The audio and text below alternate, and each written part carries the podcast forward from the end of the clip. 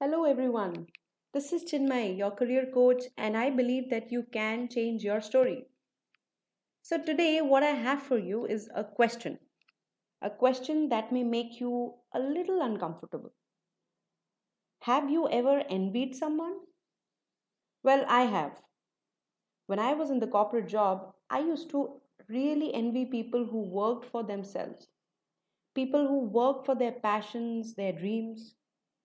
Now, why am I sharing this with you? Because I think if you go deeper in this feeling of envy, you may find the key to your success. Yes. You see, in our careers, we are so often influenced by what we think we should do or what other people want us to do. But one thing that may be really helpful to ask yourself is whom do you envy? Because when you envy somebody, they have something that you wish you had, isn't it? And I understand it's a very uncomfortable thing to admit. However, it is only human and healthy to feel this emotion. And you know what is the best part? So, if you notice, there are actually going to be very few people that you sense this envy with. And while you may not admit it yourself, it will only help you once you acknowledge it and you start to speak your truth. I'd like to ask you what makes you sick with envy regarding other people's lives and careers? You need to know the answer to that because that is, my friend, a sign of what you really want to do with your life and your work that you may be ignoring.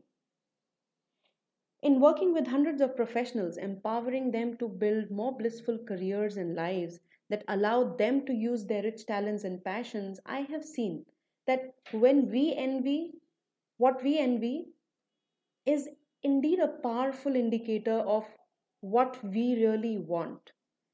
If only we could figure out how to get there or how to get it. So, if you want a happy, rewarding life and a work that rocks, work that fulfills your deepest passions and dreams, you have to begin stretching and you have to become brave. Don't just shrink back and stay stuck and afraid. And take the right kind of action with the right kind of help. So, then today I leave you with this question How do you want to determine what career direction is best for you now?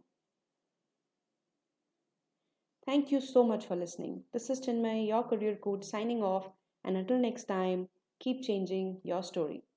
Goodbye.